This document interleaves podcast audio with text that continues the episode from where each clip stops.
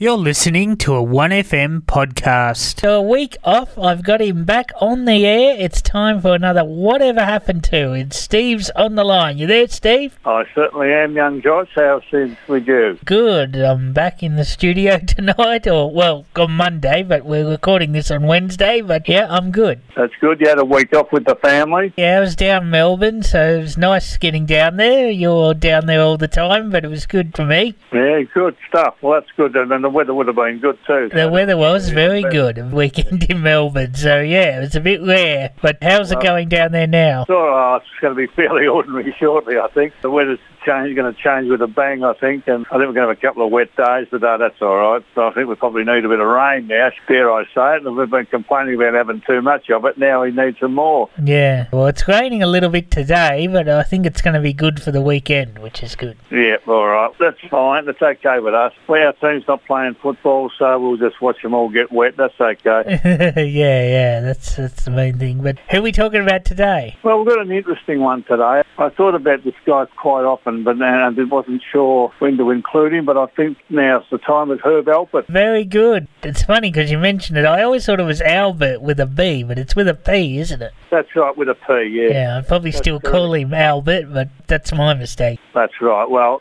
it is definitely Albert, and, and he's one of those people that kept his first name as his showbiz name, so that's very good. And Not that- always the case. And there was the Tijuana Brass. That was his band, I take it. That's right, yeah. Yeah. Eventually it had to be. It wasn't originally, but eventually had to have a band, but I'll give you the reasons for that later on. Now, he was born Herb Alpert on the 31st of March 1935, the youngest of three children born to Tilly and Lu- Louise Leave Albert. Now, they were Jewish immigrants from Ukraine and Romania, and they were born in Boyle Heights, which was a section of the east side in LA. Now, the music was prominent in the family. His father was a tailor by trade, and he played the mandolin. His mother taught violin, and his older brother, David, was a talented young drummer, and his sister, Mimi, played piano. So he began to play trumpet at age eight, and attending at a high school in LA, he was a member of the gym team, and he was very much a specialist on the rings and, and very, very talented. But it turned out that he had an appendix operation a week prior to the big championships that year, and that curtailed his, his career from that point of view. And by the end of next year, he was focusing on the trumpet. So it might have been gymnastics loss, but it was our gain in the end. Yeah, I'd agree with that, yeah. He attended the Uni of Southern California in the 50s and became a member of a marching band for two years and he served in the US Army during the Korean War, so he played in the 6th Army Band. Now, he teamed up with a fellow by the name of Robert Weitz, uh, W-E-E-R-T, or R-T-S, I suppose that's how you pronounce it. Now, this fellow was a songwriter for Keen Records, K-E-E-N. One of the songs written by, or co-written by him became hits, and, and one, one of those was uh, Wonderful World by Sam Cooke. So he definitely had some talent as a songwriter. Now, in 1960, Albert began his career as a vocalist at RCA Records under the name of Dore Albert, D-O-R-E Albert. Now, he and his new business partner, his name was Jerry Moss, they formed a record company called Carnival Records, which they later named A&M Records, and they released two unsuccessful songs.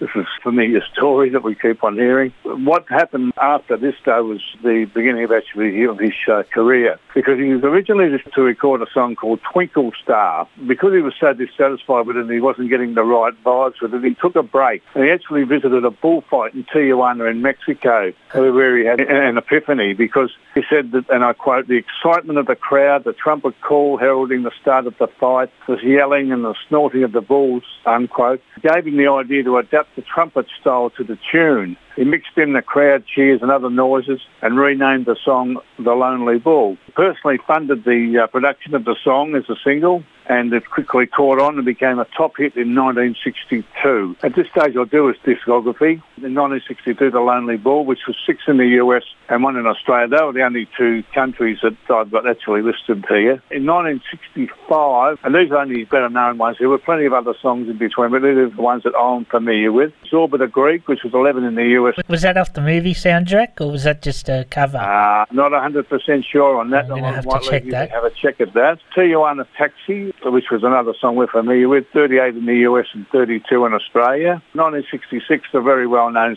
Spanish Flea, which was 27 in the US and 28 in Australia. What Now My Love was also in 1966. That was 24 US, 28 Australia. Now, Casino Royale in 1967, which is what from the actual, which was the soundtrack of the actual movie. Yeah. Uh, yeah. The first, the first one. The mess. It's a terrible movie.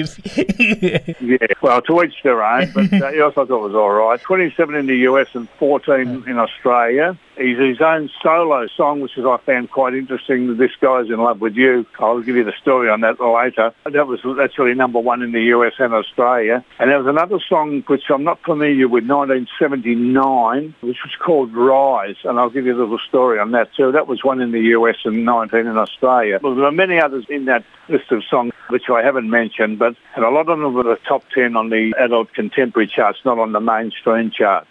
Now, he then released an album which was called The Lonely Bull by Herb Alpert and the Tijuana Brass. It's that reached number six on Billboard. And you'd be interested in this, Josh. For this and subsequent songs, Alpert recorded with the Wrecking Crew. Ah, wow, of course, yeah. Yeah, who were highly regarded in the music industry, especially musicians. We know a bit more about that too, I think. And another album in 1966, which was called Whipped Cream and Other Delights. And that was the number one album of 1966. And this was so popular that Alpert had to turn the Tijuana The brass into a touring ensemble rather than a studio band. Now, supposedly its popularity was enhanced by the album cover, which featured a model covered in whipped cream. that would do it. However, some people thought that that was the reason for success, but there are other less racy covers for some of his albums later on, which were actually in the top five for their particular year. So I don't think that that was really the main reason. And that was to each their own. Now, in 1966, there was a short animated film called Herb Alpert and the Tijuana Brass double feature, and this was released and won the Academy Award for Best Animated Short Film in 1967. And that short animation film featured the Tijuana Taxi and the Spanish Flea.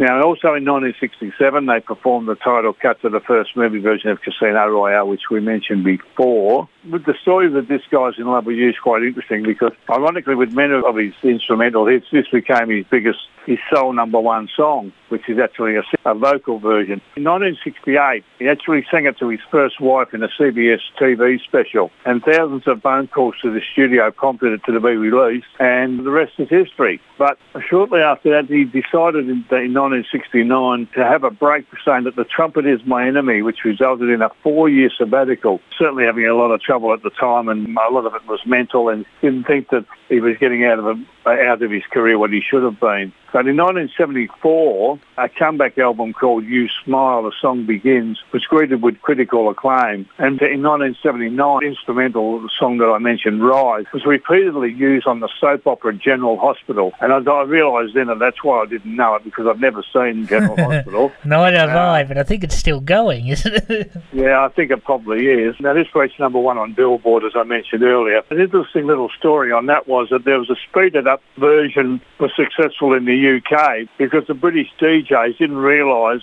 that it was actually recorded at 33 RPM and not 45. They played it at 45 RPM and the song was a success. So I don't know how all that worked out. I haven't heard the actual song, so I can't comment. Now, in 2013, in uh, Steppin' Out, which is another album, uh, won a Grammy for Best Pop Instrumental Album of that year. Uh, in 1989, our Polygram actually bought A&M Records for 500 million, would you believe? Alpert and Moss later received an extra 200 million for Polygram's breach of the deal terms. So uh, Herb became quite rich. on- Two, Two hundred Oh, million dollars. That's amazing. yeah, that is a lot of dollars. That is a lot of dollars. He actually had a second career, Josh. I don't know whether you were familiar with this, and I certainly wasn't. He was an abstract expressionist painter and sculptor, and with, with group and solo exhibitions around the US and Europe, selling heaps of stuff.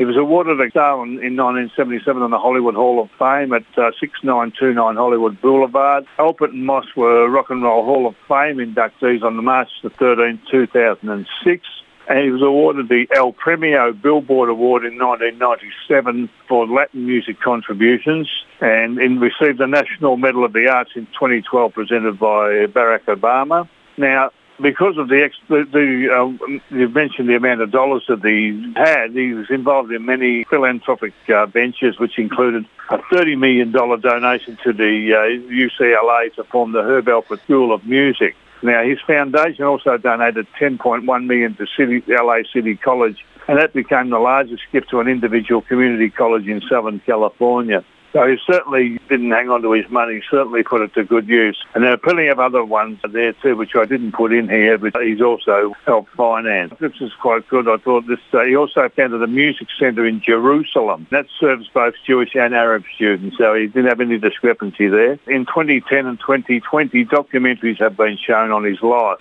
Now, he got married twice. He got married to Sharon Lubin in 1956. They had two children, were divorced in 1971. And in 1973, he married Lani Hall. Now, Lani Hall was actually the lead singer for Sergio Mendes and Brazil 66 from 1966 to 1971.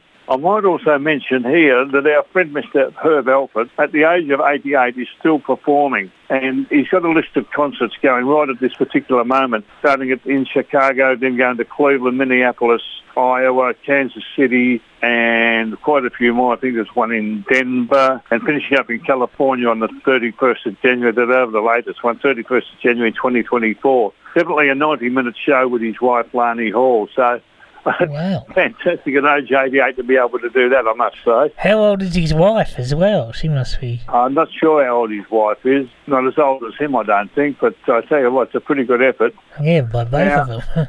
Yeah, well, I'll put down here Herb Alpert, uh, st- uh, extraordinaire, gifted artist and sculptor, and very generous philanthropist. And I think that sums him up pretty well. So he was a, a lot more multi-skilled than I thought he was, and uh, certainly surprised when you read some of these articles. You just think these people have just played or sung certain songs or played certain instruments, and they've got a heck of a lot more other strings to their bow. But Josh, uh, my song choices, I'm going with the fairly mainstream ones that uh, most people would know. I want to start off with The Lonely Bull. Thank you. and here it is, The Lonely Bull. Yeah, the classic instrumental, The Lonely Bull. I love it. Thanks, Steve. And the other ones, well, This Guy's in Love with You, which I personally quite like. That's him singing it as well. That's right, that's correct, yep. Yep. Spanish Flea Yes, of and course. A Taste of Honey.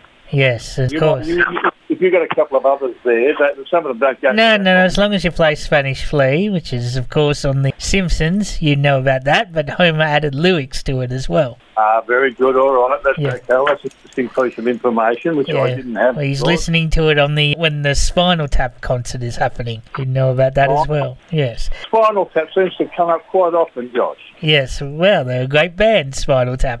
but anyway, but anyway, anything else you'd like to add? The great Herb Alpert. I keep wanting to say Albert. It's Alpert. Yeah, I know. That's all right. It is a bit difficult. When you say it quickly, though, you can get away with it, Josh, so that's all right. I think it's quite a, an outstanding career, which I must admit I wasn't uh, aware of, and certainly someone who surprised me with the amount of information that was available, and also with his extra work that he does for other people. Makes him a pretty, a pretty good sort of a guy, I would have thought. Uh, just to clear something up, the Zorba's Dance, the theme was actually by a Greek composer, Mikis Theodoros, which I Yeah. probably pronounced incorrectly. Herb Albert made it a brass version of that song, which I Oh, imagine right, would be a pretty good That's version fair. as well. They're both pretty cool bits of music.